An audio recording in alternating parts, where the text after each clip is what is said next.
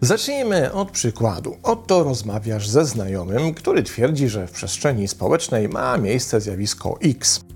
Na przykład opowiada, że ludzie przestali kupować pewien proszek do prania, bo opłacane przez konkurencję producenta media celowo ludźmi manipulują i robią im wodę z mózgu. W odpowiedzi na taki pogląd wyciągasz tablet, łączysz się z internetem i pokazujesz swojemu rozmówcy kilkanaście różnych artykułów z kilkunastoma różnymi badaniami dowodzącymi, że ten proszek nie tylko nie pierze ubrań, ale na dokładkę pozbawia je kolorów. A zatem w przestrzeni społecznej nie zachodzi zjawisko X, tylko Y, czyli ludzie nie kupują tego proszku, bo po prostu jest do niczego.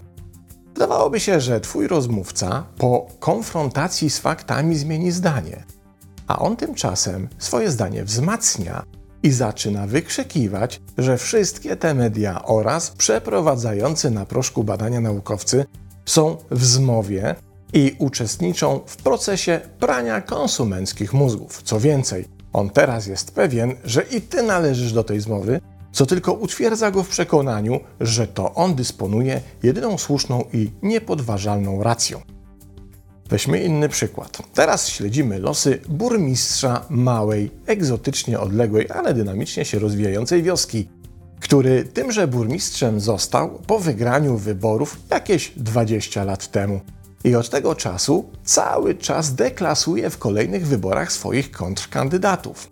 Właśnie kończy się kolejna kampania wyborcza i tuż przed ogłoszeniem wyników burmistrz jest tak pewny swego, tak doskonale wie, jakie dzielnice wsi, jak głosują, jaka jest standardowa frekwencja, w jakich wioskowych klanach, że nagrywa zwycięskie przemówienie, nastawia je na odtworzenie w wioskowej telewizji tuż po północy, czyli już po ogłoszeniu wyników, a sam idzie spać, bo cóż tu zaskakującego może się wydarzyć. Rankiem jednak budzi go telefon asystenta z informacją, że tym razem burmistrz wybory przegrał. I tu zaczyna się jazda, wściekłość, zacietrzewienie, pisanie pozwów sądowych i protestów do komisji wyborczej, bo przecież ktoś musiał przy tych wyborach majstrować. O, ja tak łatwo się nie poddaję, wykrzykuje burmistrz w gaciach i bamboszkach. Jeszcze zobaczą, kto tu rządzi, ja sobie ich teraz wszystkich wypożyczę, ja im teraz zrobię taką demokrację, jakiej jeszcze nie widzieli. Na popołudnie tego samego dnia burmistrz zwołuje wielką demonstrację swoich zwolenników, żeby póki co zablokować ratusz, a potem się zobaczy. Niestety na demonstrację przychodzą jedynie ci, którym kazano przyjść pod groźbą wywalenia z pracy i ci, którym asystent burmistrza wlał w gardła na tyle dużo taniego rumu, by nie wiedzieli, po co tu przyszli. Burmistrz zaś do tej gromadki wygłasza płomienne przemówienie, powtarzając co chwila, że teraz musimy być jeszcze silniejsi i zdeterminowani niż kiedykolwiek. Od razu wyjaśniam, przykład burmistrza wobec przegranej w wyborach, w którą nie może uwierzyć i której nie akceptuje, pochodzi z artykułu profesora psychologii z Uniwersytetu Stanowego w Nowym Jorku, Glena Gehera, i dotyczy fikcyjnej gubernator Smith, stworzonej przez pana profesora, by pokazać zjawisko, którym się dzisiaj zajmujemy. Efekt ten możemy nazwać, tu zastosujmy również termin użyty przez profesora Gehera, podwójnym wzmocnieniem swoich przekonań, osądów czy wnioskowania o otaczającej sytuacji wobec pojawiających się faktów, które tym przekonaniom, osądom czy wnioskom przeczą. Kiedy ilustrujemy ten efekt przykładami takimi jak ten z proszkiem do prania lub wyborami burmistrza, jego mechanizm nie wydaje się tak drastycznie nielogiczny, jak wówczas, kiedy pokażemy go na przykładzie gry w karty. Niech to będzie poker. W tym celu wyobraźmy sobie tę samą rozgrywkę, ale w dwóch wersjach. W pierwszej gracz otrzymuje w ostatnim rozdaniu trójkę asów, czyli kombinację, która wygrywa pod warunkiem, że jego przeciwnik nie dysponuje kombinacją wyższą. Wobec takiego rozdania nasz gracz ryzykuje i podbija stawkę, dokładając do początkowych stu złotych drugą stówę.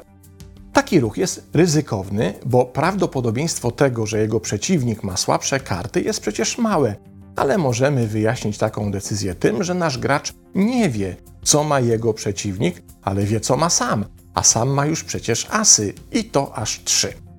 Teraz przyjrzyjmy się alternatywnej rozgrywce. Nasz gracz również finalnie dysponuje trójką asów, ale jego przeciwnik posiada karetę króli, która bije trójkę.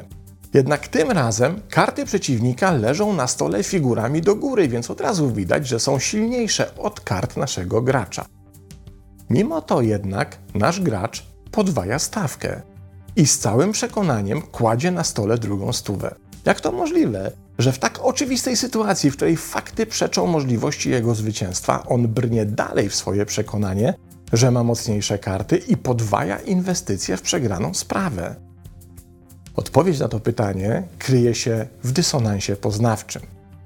Początek teorii dysonansu poznawczego sięga prac psychologa Leona Festingera, który w swej książce Teoria dysonansu poznawczego z tysiąc dziewięćset pięćdziesiątego siódmego roku analizował środowiska osób wierzących w koniec świata i to, w jaki sposób usiłowali wytłumaczyć to, że świat jednak nie kończył się wtedy, kiedy się tego końca spodziewali. Później przeprowadzono wiele eksperymentów potwierdzających efekt dysonansu poznawczego, z których przytoczmy jeden, ten wykonany przez samego Festingera.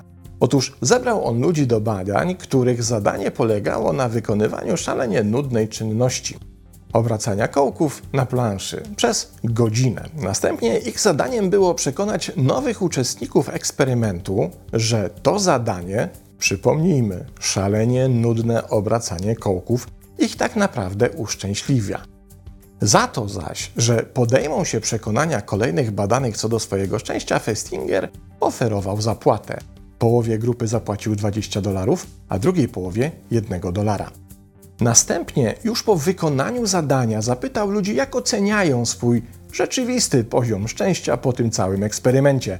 Można było się spodziewać, że ci od dwudziestu dolców uznają się za szczęśliwych, bo przynajmniej za tę durną czynność dostali jakąś sensowną zapłatę. Jednak tak nie było. Rzeczywiste uszczęśliwienie deklarowali za to ci od jednego dolara, bo to oni musieli się zmierzyć z napięciem powstałym pomiędzy tym, co robili, a finalną świadomością, że nie dość, że zmarnowali swój czas na bezsensowną czynność, to jeszcze dostali śmiesznego dolca, która to zapłata w żaden sposób nie rekompensuje straconego czasu. Mamy tu więc napiętą sprzeczność pomiędzy działaniem a faktami potwierdzającymi, że to działanie nie miało sensu. By więc poradzić sobie z tym napięciem, trzeba zmienić jeden z elementów napiętego układu. Nie byli w stanie zmienić wysokości wypłaty do dwudziestu dolarów, jak pozostała grupa, co pozwoliłoby zrekompensować stracony czas wysokością wynagrodzenia. Więc do zmiany w celu pozbycia się napięcia pozostawał tylko jeden, ten drugi element, a to oznacza, że napięcie znikało, jeśli sami sobie zaczęli tłumaczyć, że to wcale nie był zmarnowany czas, bo to kręcenie kołkami rzeczywiście ich uszczęśliwia. A zatem moglibyśmy powiedzieć, że redukcja napięcia w dysonansie poznawczym może przybrać obrót takiej operacji na jednym z elementów, które ze sobą się nie zgadzają, by wyjść z twarzą przed samym sobą.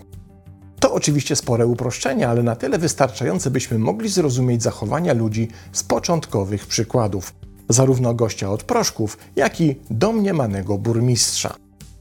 Mimo iż z perspektywy zewnętrznego obserwatora ci ludzie zachowują się irracjonalnie, to z ich wewnętrznej perspektywy wykonują zabieg zmniejszenia napięcia w dysonansie poznawczym, który jest jedynym sposobem na odczucie ulgi wobec sytuacji, w której dotychczasowe silne przekonanie zderza się z rzeczywistością, która zaczyna dowodzić, jak mylne jest to przekonanie.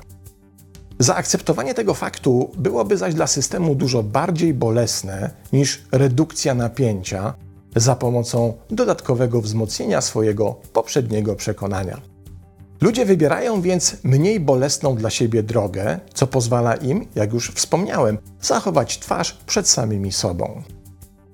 Problem jednak w tym, że nie da się tego robić w nieskończoność, bo im dalej w las, tym więcej drzew pod postacią przeczących przekonaniu faktów. Z każdym kolejnym dniem wybory nie staną się mniej przegrane, a w przypadku proszku do prania pojawi się coraz więcej dowodów na jego niekorzyść. A zatem, kiedy się idzie w zaparte, dostarcza się sobie jedynie doraźnej ulgi, jednocześnie skazując na tym boleśniejszy upadek, im bardziej odwleka się go w czasie. Przypomina to bieg ku nieuchronnej przepaści, w którym wiedząc, że przepaść i tak tam czeka, zamiast hamować, zaczyna się przyspieszać. Profesor Geher wyjaśnia ten fenomen w kontekście przekonań społecznych i poglądów politycznych tym, że ludzie mają często problem z przykładania tej samej miary poznawczej do rzeczywistości społecznej, co do rzeczywistości fizycznej. Postrzegamy rzeczywistość fizyczną jako określony ciąg przyczynowo-skutkowy. Na przykład skoro widzimy drzewo, to wyrabiamy w sobie przekonanie, że pod powierzchnią ziemi musi się znajdować jego korzeń. Tak samo, kiedy widzimy zachowania dużej zbiorowości ludzi, to uznajemy, że ich motywacja jest taka, jaka byłaby zgodna z naszym systemem przekonań. Tymczasem ludzie mogą się kierować w swoich wyborach wieloma innymi, ukrytymi motywacjami, które wydają się sprzeczne z naszym systemem przekonań. W ten sposób tłumaczymy sobie zjawiska społeczne, tak jak widzimy rzeczywistość fizyczną. I to może być niezwykle mylące i sprzeczne z faktami. Kiedy zaś stykamy się z faktami przeczącymi naszym przekonaniom, czyli de facto doświadczamy napięcia w dysonansie poznawczym, by przyjąć te fakty, musielibyśmy sami przed sobą przyznać, że nasze przekonania były błędne. To bolesny proces utraty twarzy. Wolimy więc zmienić inny element układanki. By osłabić tę sprzeczność, podwajamy siłę naszych przekonań i jednocześnie odrzucamy fakty. Tyle, że na końcu tej drogi i tak czeka nas nieuchronne i bolesne poddanie się. Chyba że tak bardzo boimy się poddać faktom, że do końca naszych dni będziemy wykrzykiwać, że cały świat się myli, tylko my mamy rację. A ten, kto w to wątpi, jest opłacanym i podstawionym przez zły świat wichrzycielem, którego istnienie tylko potwierdza w naszych oczach wymierzony przeciwko nam spisek. Czyż nie jest to najsmutniejszy koniec historii, jaki można sobie wyobrazić? Pozdrawiam.